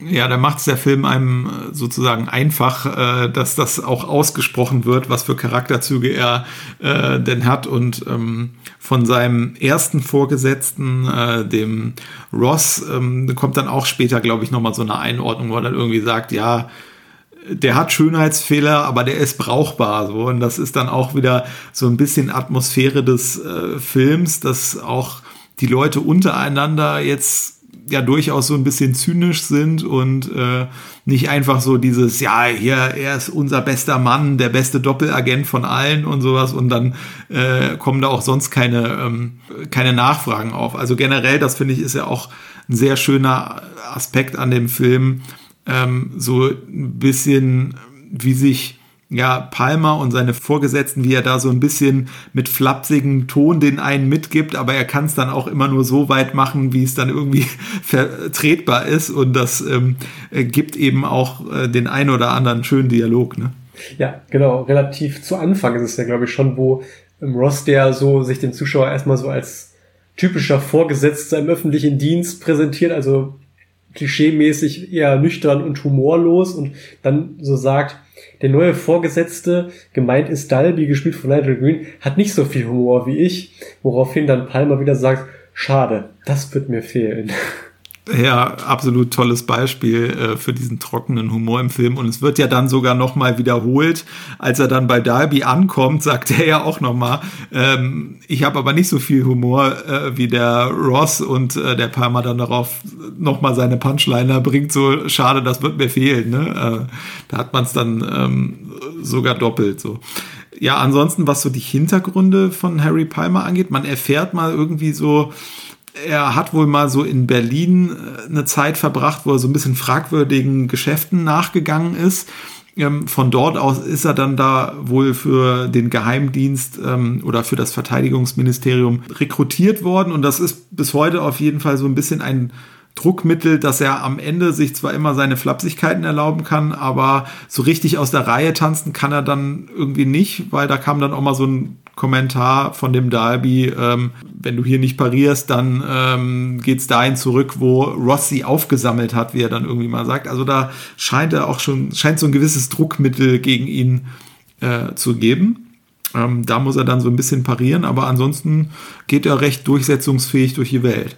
Genau, sei einmal im Schlagabtausch mit seinen Vorgesetzten, aber auch im, im Zusammenhang mit, mit anderen ähm, Personen, denen er dann so bei seinen Fällen begegnet. Da gibt es ja auch noch so eine ganz nette Szene in dieser Bibliothek, ähm, wo er sich mit äh, Grandby dann ja im Verlaufe der Handlung ähm, trifft und dann ja eigentlich so einen Austausch da auch anleihen will, aber hat dann die Rechnung aber ohne die Studenten gemacht, die ja dann da doch in Ruhe arbeiten wollen und ihn dann zur Ruhe machen. Aber davon lässt er sich dann erstmal auch gar nicht abbringen und äh, ja, redet dann erstmal weiter auf Brandby ein, was ja dann so zeigt, ja, er ist durchaus durchsetzungsfähig und äh, kann seinen Willen dann auch gegen gewisse Widerstände durchsetzen. Was auch total Spaß macht, wie ich finde, ist, ähm, sich so anzuschauen, nachdem Palmer dann gewechselt ist in dieses äh, Team rund um äh, Dolby. Da kann man ihm ja so ein bisschen zuschauen, wie er da so eingeführt wird, wie er auch so erklärt wird, äh, was alles für Formulare und Berichte er da irgendwie auszufüllen und zu schreiben hat.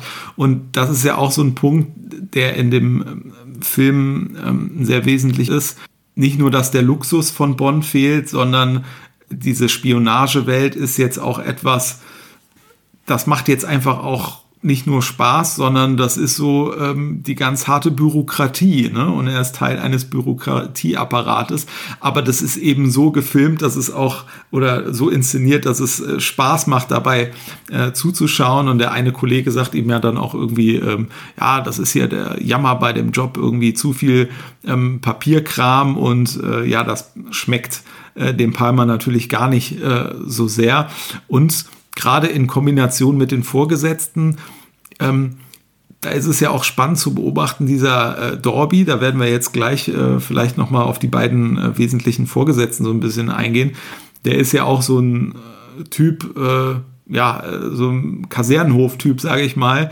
Und er, er arbeitet sich aber so nach und nach so ein bisschen da den Respekt scheinbar aber äh, das Niveau der Wertschätzung ist dann halt auch schon sehr interessant zu äh, beobachten. Also er hat ja Grandby dann in dieser Bibliothek gefunden, ähm, konnte denen dann aber dann nicht mehr folgen und berichtet dann in so einem Meeting davon, da bekommt er ja dann von dem Dolby da durchaus eine Anfuhr, die sich gewaschen hat, wo er irgendwie sagt, so, oh, sie Trottel. Und äh, der Kollege sagt dann aber so, na, immerhin kam sie nicht ganz mit leeren Händen. Er hat da, glaube ich, irgendwie so einen, so einen Hinweiszettel dann irgendwie abgegeben. Immerhin kam sie nicht ganz mit leeren Händen. Er war sichtlich beeindruckt. Und da denken wir so, okay, also wenn das, wenn das so die äh, höchste Form des, des Lobs da ist, äh, interessant, interessant. Aber äh, das ist eben auch was, was sich so äh, durchzieht und ähm, für den Zuschauer sehr unterhaltsam und amüsant ist. Genau, dann würde ich sagen, kommen wir doch jetzt mal zu den beiden Fortgesetzten, mit denen sich der Harry Palmer mal so rumschlagen lässt. Erstmal einen voran Ross, den ja da im Verteidigungsministerium ähm, vorsitzt gewissermaßen. Der wird gespielt von Guy Dolman. Das ist so ein Schauspieler, dessen Gesicht man vielleicht schon mal gesehen hat. Namentlich kennt man ihn eher, eher nicht mehr heute. Ähm, im selben Jahr, und das ist vielleicht auch so mit einer der bekanntesten Rollen, hat er zum Beispiel in Feuerball mitgespielt und die Figur des Grafen Lippe gespielt und ansonsten auch in 60er Jahren unter anderem bei Mit Schirm, Schramm und Melone dabei. Und bei seiner Figur ist ja neben dem, was wir jetzt schon erwähnt haben, immer so ein ganz interessanter Aspekt, der sich auch so durch die Filme zieht, ähm, dass er immer aus seinem Fenster heraus Tauben füttert. Ne? Das ist äh, so ein kleiner, kleines Hobby, kleiner Spleen von ihm, vielleicht auch so zur Beruhigung. Und ähm, wir haben ja auch schon gesagt, er hat Palmer aufgrund dessen Vergangenheit so ein wenig in der Hand. Und ähm, ja, man hat auch so den Eindruck, er schätzt durchaus seine Arbeit, so diese Persona Palmer und wie er sich so gibt, wie er so lebt das ruft bei Ross aber dann doch so eine gewisse Skepsis hervor. Da unterscheiden sich doch so sehr. Was finde ich auch ähm, in so einer dieser Supermarktszene, die finde ich auch immer so sehr, sehr nett ist, ähm, auch so ganz gut ähm, äh, offenbar wird. Da halten die ja so ein informelles Treffen ab zu einem Zeitpunkt, wo Palmer eigentlich ja schon an den Dalby abgeordnet ist, aber man merkt, der Ross lässt den Fall irgendwie auch nicht so ganz los, scheint da auch so seine Erkundigungen immer ähm, zu machen und sich da auf dem Laufenden zu halten. Und das ist eben so ganz nett. Also, wir haben schon gesagt, ähm, Palmer ist ein absoluter Gourmet-Feinschmecker, der geht wahrscheinlich regelmäßig dann auch in den Supermarkt und Ross äh, outet sich dann relativ früh auch, dass er zu, zumindest in diese äh, Ameri äh, Supermarkt nach amerikanischem Vorbild, wie es damals noch genannt wird, also diese große Discounter, dann so zum ersten Mal geht, war, waren ja damals auch noch eher so diese kleineren Märkte um die Ecke auch durchaus verbreitet und ähm, scheint sich da nicht so ganz zurecht ähm, zu finden, was dann so darin gipfelt, also dann während der Palmer da irgendwie was erzählt, dann so ähm, gedankenlos ins Regal greift und da irgendwas rausnimmt und dann auch wieder so total nett, ähm, wie dann Michael Caine ihn dann so trocken darauf hinweist, dass er da gerade Babybrei in der Hand hat und der guckt dann so, so oh, und stellt es wieder zurück und im nächsten Moment stößt er dann äh, mit seinem Einkaufswagen, mit dem er offenbar noch nicht so geschickt umzugehen weiß, dann mit einer anderen Kundin zusammen. Also äh, das ist auch, das ist auch wieder so ein Zeichen, wie, wie dann das Ganze so humoristisch so sehr schön aufgebrochen wird, wie ich finde. Ja, und über Nigel Green, den anderen Vorgesetzten, der hier den ähm, Dalby spielt, haben wir ja schon bei Dr. Fu Manchu gesprochen. Leider ja auch sehr früh gestorben, aber davor immer mal auch so auf so wie jetzt auch hier durchaus auf so autäre Persönlichkeiten gebucht und ähm, seine Figur Dalby ist da ja auch so ein Musterbeispiel für, denn er ist ja auch, wie Ross ihn schon beschreibt, ein abgehalfteter Major, also hat irgendwie so ein Militär-Background und ähm, so tritt er auch immer äh, wie wir auch schon zum Ausdruck gekommen ist, ja auch durchaus so auf, so bei den äh, internen Sitzungen und überhaupt. Ähm, hat ganz offensichtlich immer noch so diesen Hang zum Militär und dessen Werten. Äh, das sieht man einmal in dieser kargen Einrichtung im Büro, was übrigens auch eine Idee von Ken Adam war ähm, und wo Harry Salzman, also das zum ersten Mal gesehen hat, auch überhaupt nicht begeistert war, dass dann so ein Kinofilm so ein heruntergekommen oder so ein sehr karg eingerichtetes Büro dann da im Groß äh, zu sehen ist und er will ja dann lieber, dass so sein Film nach viel aussieht und äh, das passte da erstmal nicht so rein. Im Nachhinein war er dann aber wohl auch ganz froh drum, weil es eben seine Wirkung nicht verfehlt. Und ähm, ganz, finde ich, charakteristisch ähm, für äh, Dalby ist dann auch immer diese ähm, Pavillon-Szene, immer auch so ein absolutes Highlight dieses Films, finde ich, wo sie sich ja auch wiederum zu einem informellen Treffen dann zusammenfinden. Und äh, da spielt eben so eine Militärkapelle und die spielt dann erstmal auch so eine Marschmusik und da sieht man dann schon auch so schön von hinten gefilmt, wie dann so äh, Dalby mit seinem Stock und der Hand ähm, am Stock so im Takt dieser Marschmusik so wippt, da wird so einige Sekunden so schön draufgehalten. Dann sagt er auch so, ja, das ist Musik, das geht richtig ins Blut. Und ähm, Palmer sagt dann nur so trocken wieder, oh, ich bevorzuge eher Bach und Mozart. Und witzigerweise, die Kapelle scheint auch so einiges im Repertoire zu haben. Fast auf Zuruf wechselt die dann auch zu klassischer Musik über und spielt dann ähm, ich weiß gar nicht, auch wieder, entweder glaub ich, auch wieder was von Bach oder Mozart ist, ist Mozart ja auch egal. Ist es, Mal, Mozart ist es, genau. Äh, und ähm, man merkt dann so allein schon am Minenspiel, dass Palmer so als auch wiederum Kenner der klassischen Musik von dieser Art Interpretation dann auch eher so semi-begeistert ist. Und ähm, was ich auch total witzig halt finde, dann, ähm, das, das ist halt in so einem Park und äh, sind so diverse Stuhlreihen. Also ich würde mal so schätzen, vielleicht so 100 bis 200 Plätze und davon sind ungefähr 15 belegt. Und ich würde jetzt auch mal schätzen, so wenn man den Verlauf der Szene sich so genau anschaut, so ungefähr zwei Drittel von diesen 15 Leuten haben, sind auch eigentlich anlässlich dieses informellen Treffens da, um da irgendwie sich gegenseitig zu spionieren oder zu unterstützen und nicht um da dieser Musik zu lauschen. Also das ist schon äh, ganz witzig. Ja, unglaublich clevere Szene, ne? Weil einerseits ähm, wird die Handlung vorangetrieben. Da geht es eben darum, diese ja, Vereinbarung des äh, Austauschs des gesuchten Wissenschaftlers da irgendwie zu vereinbaren. Äh, gleichzeitig aber auch nochmal Möglichkeit, die unterschiedlichen ähm, Charaktere so by the way äh, nochmal zu zeichnen, ne? also der unterschiedliche Musikgeschmack. Also dadurch wird halt einfach so in, an so einem erstmal nebensächlichen Schauplatz äh, Spannung und Ironie äh, nochmal geboten. Ähm, deswegen sicherlich, ähm, ja, tolle Szene. Mhm. Generell muss man sagen, ähm, der äh, Palmer erarbeitet sich ja von dem Dorby dann so nach und nach ähm, offenbar so ein bisschen den Respekt, also die eine Szene in der Besprechung, wo er da angefahren wird, aber es offenbar auch schon ein äh, Beispiel des Respekts war, ähm, haben wir eben schon angesprochen. Ähm, Gibt aber auch noch eine weitere und da kommen wir jetzt vielleicht wieder so ein bisschen in den Spoiler-Bereich. Äh, wir wollen aber natürlich auch so ein bisschen ähm, darüber sprechen, wie hat uns die Auflösung des Films ähm, gefallen. Deswegen machen wir das an der Stelle und äh, wer jetzt irgendwie dann nochmal in den Film reinschauen will, vorher kann das ja an der Stelle machen. Ähm, es gibt ja dann diesen Zugriff auf die Lagerhalle ohne die CC2-Erlaubnis, wie es da ähm, heißt, die Palmer offenbar nicht hat. Äh, das ist ja auch wieder so ein Punkt, wo ähm, ja der Darby dann erstmal äh, sauer ist, weil Palmer sich irgendwie über Berechtigungen hinweggesetzt hat. Aber am Ende weiß der halt auch genau, eigentlich war er da schon so auf der richtigen Spur. Und da gibt es ja jetzt auch kein wirklich ausgesprochenes Lob, sondern eben eher so, äh, von hinten durch die Brust. Äh, haben die Herren schon zu Mittag gegessen? Sie sind übrigens eingeladen, ne? also auch so im ja. Militärton. Äh, und daher kann man natürlich denken, oder es ist vielleicht auch naheliegend, okay, äh, Palmer und der neue Vorgesetzte Dalby, das sind so, das ist jetzt so eine ungleiche Paarung, aber das läuft jetzt darauf hinaus, dass die sich jetzt so langsam gegenseitig schätzen lernen. Ne? Ähm, der eine immer nach Regeln, der andere immer mal so ein bisschen über die Regeln hinweg und ähm, dann kommen die aber irgendwie miteinander aus und naja, dann gibt's im Dreieck den Ross, den alten Vorgesetzten und haben schon gesagt, irgendeiner wird in diesem Film so ein bisschen als falscher 50er hervorgezaubert und das sieht jetzt alles so danach aus, das muss dann der Ross sein, weil sonst geht da irgendwie dieser äh, Aufbau kaputt. Aber es ist dann genau umgekehrt. Und das finde ich echt überraschend, ne? weil naheliegender ist die andere Lösung Absolut. und das wäre auch schon so, das hätte ja auch schon als aus dem Hut herauszaubern durchaus funktioniert, aber man hat nicht das Naheliegende genommen, sondern man hat eigentlich so ein bisschen so eine ähm, Doppeldrehung drin. Ne? Und ähm, am Ende gibt es ja auch das große Finale, wo der Palmer, der ist sich noch nicht genau sicher, äh, die stehen da so beide an der Wand äh, und es ist so ein bisschen links oder rechts, wer von den beiden, die da auch noch so genau äh, gegenüberstehen, ist jetzt eigentlich äh, der Verräter.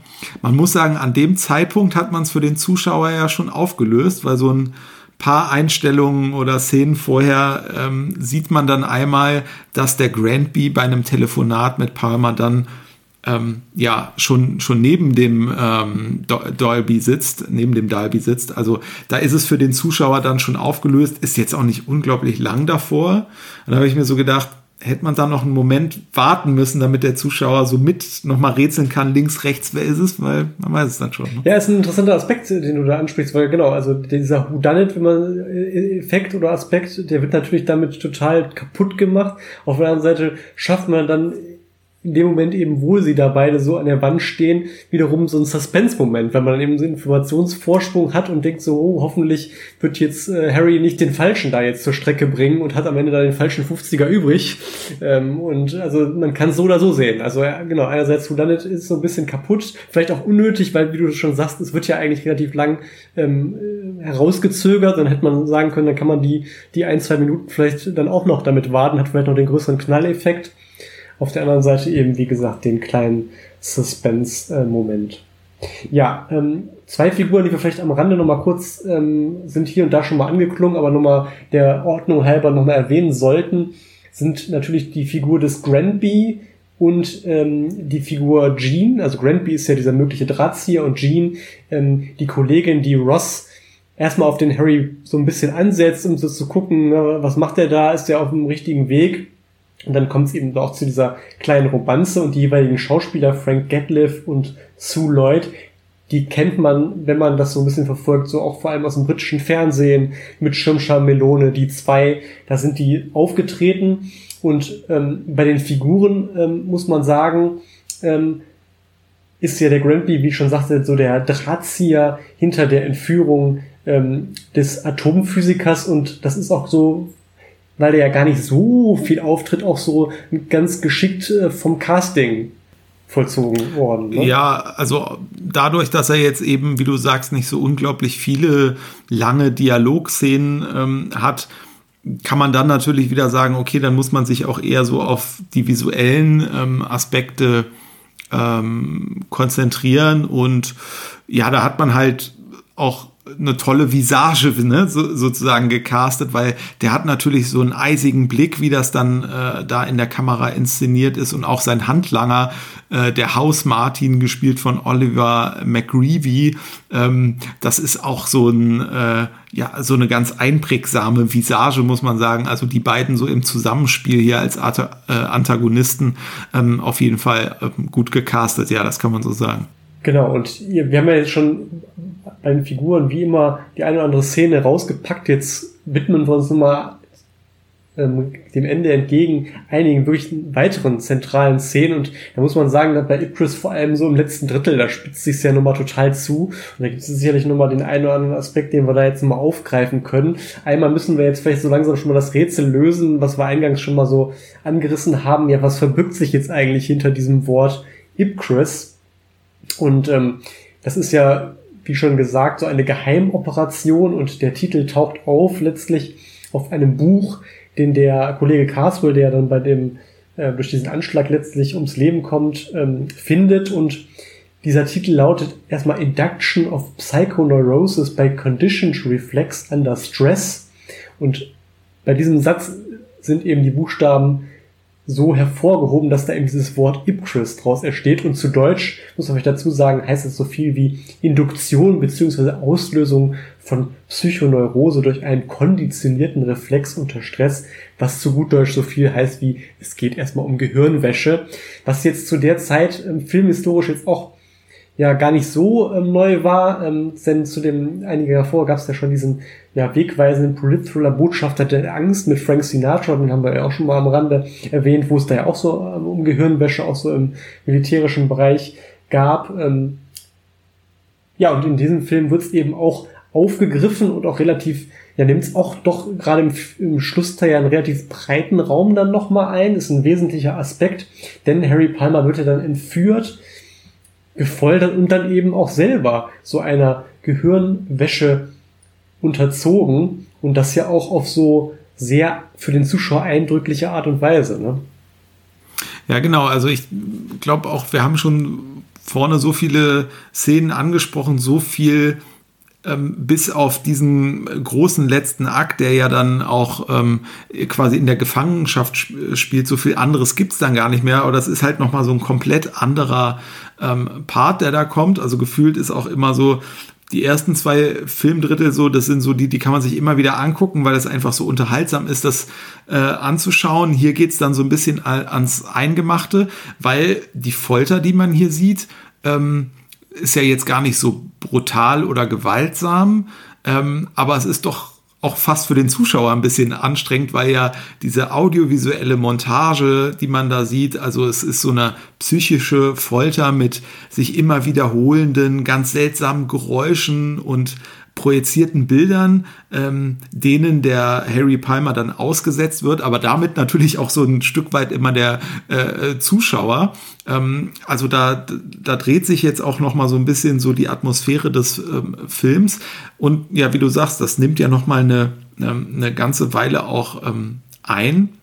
Wir haben eingangs ja auch darüber gesprochen, es ist so ein bisschen ein vergleichsweise ne, äh, realistischeres Abbild zum äh, Thema Spionage und da habe ich auch noch mal so ein bisschen äh, recherchiert, was jetzt diese Gehirnwäsche-Methode ähm, angeht, ähm, die es da gibt und Jetzt gehe ich natürlich in einen Bereich, wo man sich, wenn man Details sagen will, auch wahrscheinlich fachlich auskennen sollte. Aber sobald, soweit ich das hier nachvollzogen habe, ist es also was, was wir hier sehen. Das nennt sich Psychic Driving, diese Methode. Also Patienten werden hunderttausendfach wiederholt Audiobotschaften ähm, von so einem gelobten Tonband ausgesetzt, um ihr Verhalten zu ändern. Genau das sehen wir hier. Und genau das ist auch etwas, was die CIA lange ausprobiert hat, nämlich äh, Anfang der 50er Jahre bis Anfang der 70er Jahre entwickelt und getestet das sogenannte Programm MK Ultra. Also wer sich da interessiert, da gibt es also Abhandlungen bei Wikipedia und Co. Ohne Ende ist ein Riesenthema, dem man jetzt hier gar nicht äh, so gerecht werden kann.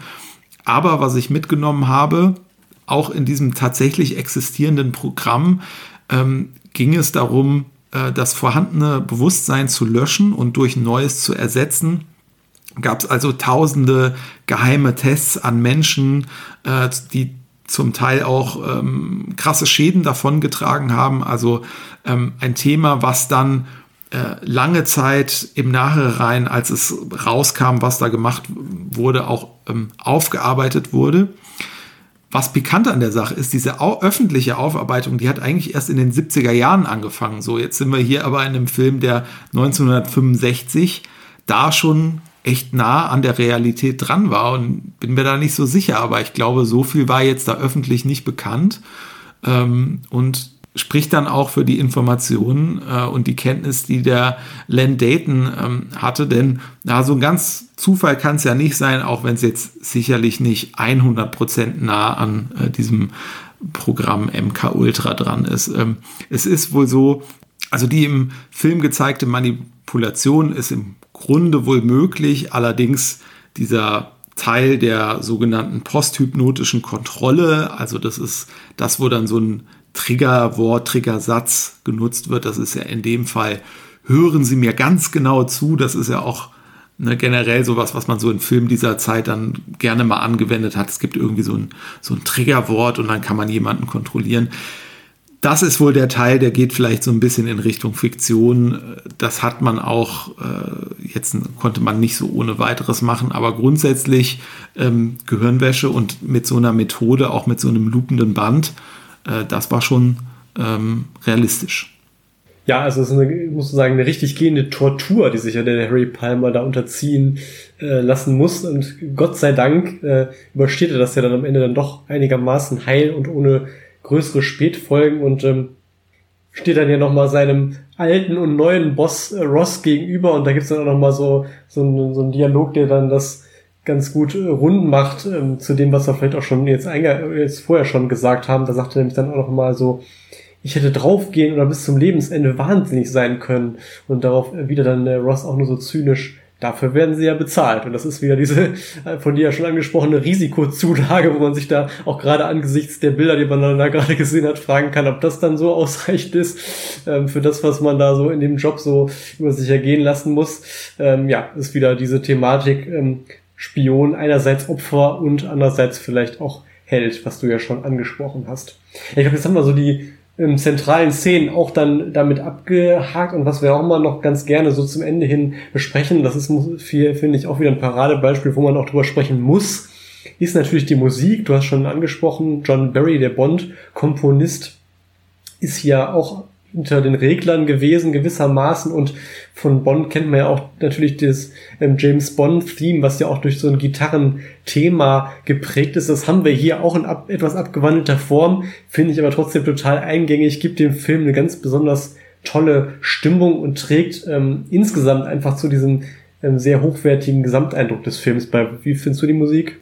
Ja, ich finde so in manchen ähm, Szenen, die vielleicht nicht so ganz zentral sind, so, da hat man so ein sag ich mal, den typischen Barry-Sound, wo man so denken kann, ah, jetzt kann ich mich auch gerade irgendwie in einem Bond-Film ähm, äh, befinden. So, äh, also ich finde, so John Barry hört man ja schon immer so, ne, was das für ein Komponist dann auch ist.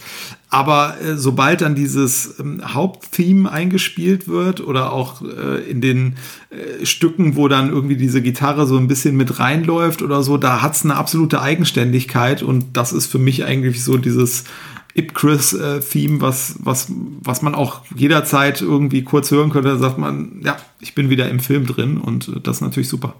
Also auch ein weiterer Aspekt, der den Film so sehenswert macht. Und da kommen wir, können wir vielleicht auch jetzt in dem Zusammenhang dann direkt schon mal zum Fazit überleiten. Ich habe es ja gerade auch eigentlich schon vorweggenommen, trägt dazu bei, zu dieser Wirkung, dass man ihn als sehr hochwertig ähm, einschätzt so und ähm, das ist eben einmal die Musik, das ist die Inszenierung, die Kamera, das haben wir ja schon ausführlich besprochen, ganz, ganz tolle Einstellungen, äh, die einfach Spaß machen beim, beim Zugucken.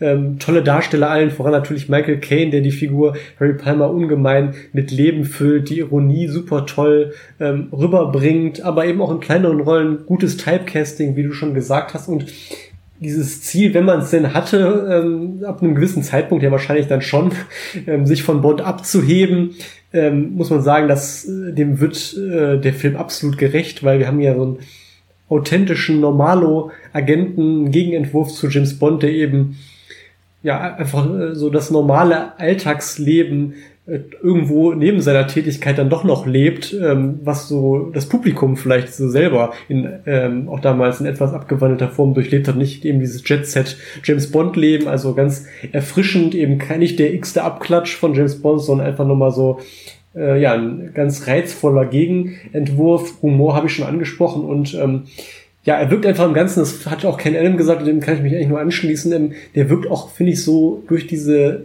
stilistisch ansprechende Machart und diesen ja, Stil, diese stilvolle Inszenierung immer unheimlich zeitlos, ähm, hat überhaupt nichts an Reiz verloren.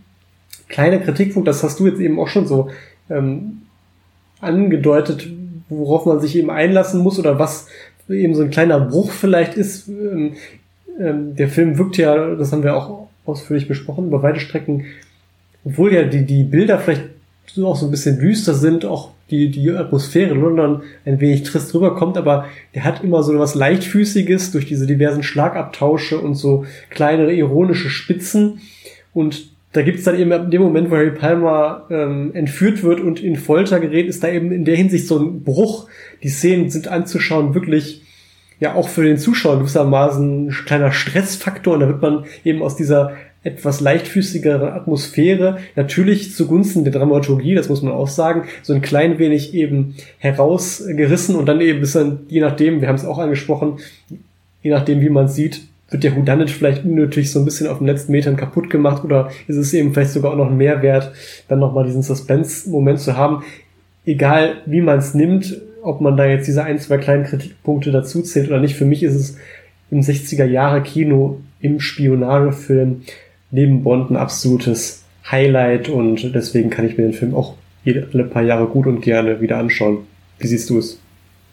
Ja, ich kann da im Prinzip nur wenig ähm, ergänzen, weil ich sehe es ähm, genauso und ähm, ich habe den Film auch irgendwann entdeckt, als ich so die meisten Bond-Filme dann schon kannte. Und es ist jetzt eben nicht so, dass man sagen könnte, so, äh, wenn ich Bond gerne mag, und jetzt gucke ich mir diesen Gegenentwurf an und so. Und weil ich Bond so mag, funktioniert das für mich nicht, sondern es ist eigentlich so, dass man sagt, ah, die haben es irgendwie anders gemacht, aber es ist ja trotzdem mit den Zutaten, die man auch mag. Und ähm, ja, die ganzen ähm, Vorteile des Films und was man auch toll da gemacht hat, das hast du im Prinzip ja gerade schon gesagt. Ähm, ich sag mal so unterm Strich, wenn man so eine Aufzählung hat der besten Spy-Movies aus den 60er Jahren über 007 heraus, so dann muss der Film eigentlich äh, dabei sein und ähm, das sagt ja dann, glaube ich, schon alles.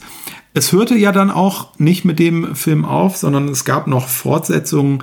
1966 folgte Finale in Berlin. Originaltitel übrigens äh, Funeral in Berlin. Da ist das ist auch wieder so ein bisschen eine lustige Übersetzung, auch wenn der Finale in Berlin jetzt nicht so ein schlimmer Verleihtitel ist wie bei manchen, die wir schon hatten.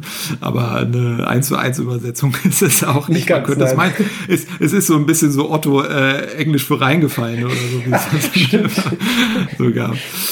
Naja, also Regie Guy Hamilton, das ist natürlich auch bemerkenswert, denn äh, jetzt haben wir so viel über Bezug zu Bond gesprochen. Also da kommt dann der Goldfinger-Regisseur und äh, übernimmt. Ähm, auch ein extrem reizvoller Film und man muss sagen, was hier jetzt so diese authentischen London-Aufnahmen waren, das sind in Finale in Berlin eigentlich die authentischen Berlin-Aufnahmen, die sind sehr gut gelungen. Also gerade, ne, du hattest, glaube ich, ähm, in der äh, Einordnung am Anfang irgendwie der zerrissene Vorhang genannt, dem ja immer so ein bisschen ähm, vorgeworfen wird, dass er sehr künstlich wirkt, was auch ähm, äh, stimmt, meiner Ansicht nach. Hier ist es genau umgekehrt. Also wahnsinnig authentische, tolle Berlin-Aufnahmen. Also den Film kann man alleine gucken, wenn man mal wissen will, äh, wie sah es denn 66 äh, in Berlin aus. Ne? Ja, vor allem die auch diese Atmosphäre kurz nach dem Mauerbau, ähm, die kommt da, finde ich, sehr, sehr gut rüber und jetzt auch wieder für uns durch die deutsche Brille und vielleicht auch durch diese Krimi-Brille ist es natürlich auch irgendwie total witzig, dann da so den ein oder, das ein oder andere bekannte Gesicht dann zusammen mit Michael äh, Caine zu sehen. Also wer ist da unter anderem dabei? Paul Hubschmidt, ähm, seine Ehefrau Eva Renzi, Ekel Alfred, Heinz Schubert, Wolfgang Völz, Rainer Brandt, Herbert Fuchs und Günther Meissner, über den wir ja letztes Mal beim Münch mit der Peitsche schon gesprochen haben und gesagt, dass er schon gesagt haben, dass er in einem oder anderen internationalen Film auch mit dabei war und ja, den gibt's hier Stimmt, auch. Stimmt, ich, ich, erinnere mich sogar an so eine Szene, wo äh, dann Michael Caine irgendwie so im Wagen eingekeilt auf der Rückbank zwischen Wolfgang Völz und Herbert Fuchs sitzt und äh, Günther Meissner äh, fährt den Wagen so, da denkt man auch irgendwie so, äh, der, ähm, als, als ob Michael Caine jetzt irgendwie in so einen äh, späten Edgar Wallace-Film äh, oder sowas äh, gefallen wäre. Ne? Ja, total witz, witziger Moment, absolut. Ähm, und wer auch ähm, da noch eingeführt wird, ist vielleicht noch eine ganz interessante Figur, das ist ja dieser Colonel Stock, gespielt von Oskar Homolka, der begleitet äh, uns dann auch noch im, im dritten Film, ähm, das Milliarden Dollar ähm. Mit dem gibt's ja auch immer so die ganz andere, eine andere witzige Szene dann mit Harry Palmer. Da hat er wieder so einen neuen Widersacher, mit dem er sich dann so ein wenig zanken kann, gewissermaßen. Was mir auf jeden Fall auch aufgefallen ist, so eine Kontinuität in der Hinsicht, dass die Inszenierung wieder sehr hochwertig rüberkommt.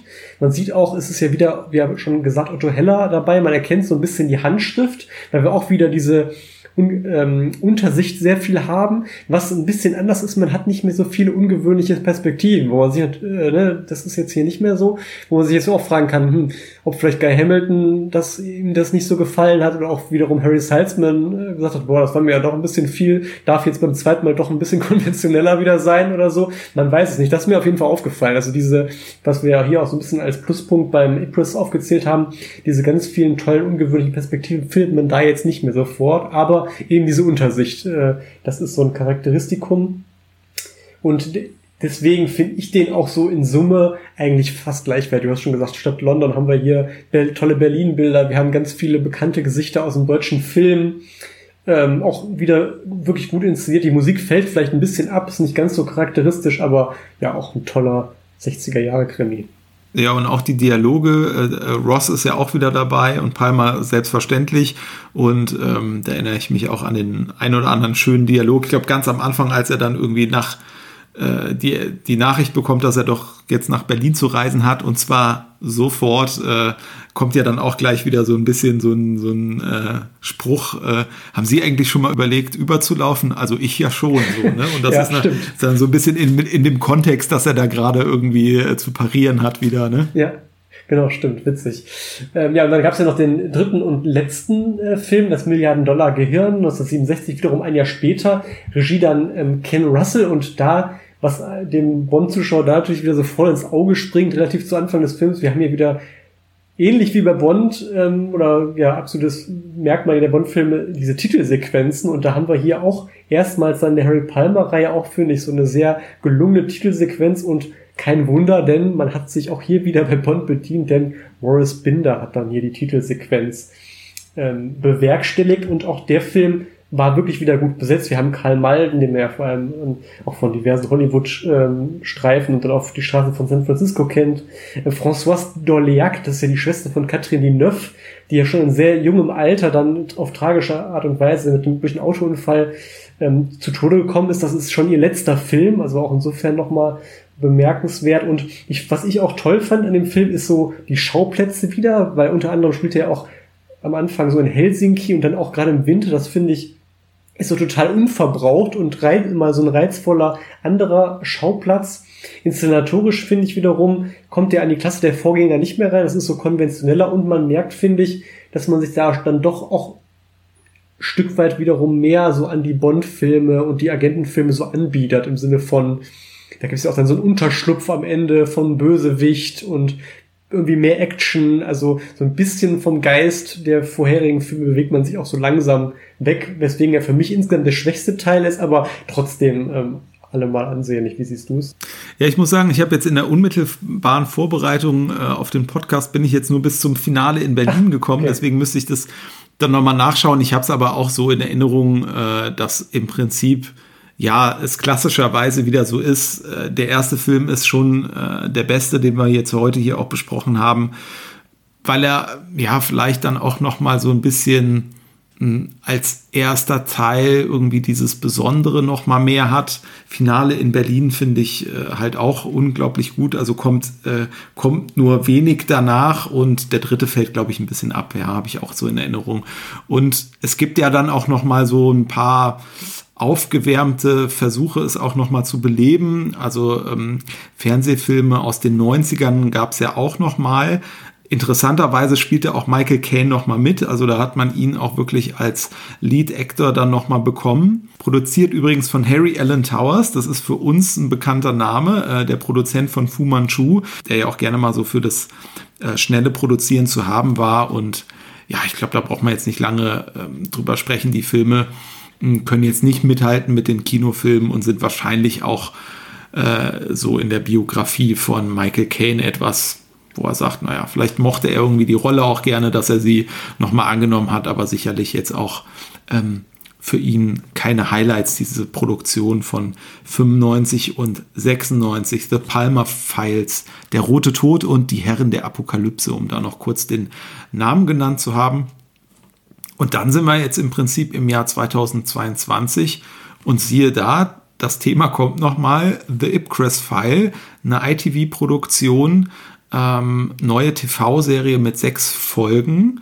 Ähm, ist jetzt noch nicht ausgestrahlt oder gerade erst wird, glaube ich, just in äh, England ausgestrahlt. Deutsche Fassung gibt es noch nicht. Ähm, uns auch noch nicht bekannt, können wir noch nicht so viel sagen, aber man kann auf jeden Fall schon mal sagen, auch mit einigem Aufwand auf jeden Fall hergestellt. Ne? Ist jetzt kein Low Budget. Nee, also äh, dem Trailer ist natürlich, muss man ein bisschen mit Vorsicht genießen, da wird natürlich so eine Produktion immer ins beste Licht gerückt, aber so nach dem, was man sehen konnte, sah das so ähm, ja sehr hochwertig aus und ähm, man erkennt auch auf jeden Fall so die, die Idee, die man da so dahinter verfolgt, ähm, vielleicht auch so ein bisschen so an Kingsman angelehnt, hatte ich so ein wenig den Eindruck, aber man erkannte doch die eine oder andere Zutat auch wieder. Insofern ähm, darf man mal gespannt sein, wie es jetzt in Großbritannien ankommt und vielleicht kommt die Serie dann ja auch mal zu uns nach Deutschland, man kann sich da mal ein eigenes Bild von machen. Ja, und apropos äh, Großbritannien und was da vielleicht mal nach Deutschland kommt oder nicht. Äh, ich bin ja hier bei den Filmen oder bei dem Film heute noch auf DVD unterwegs.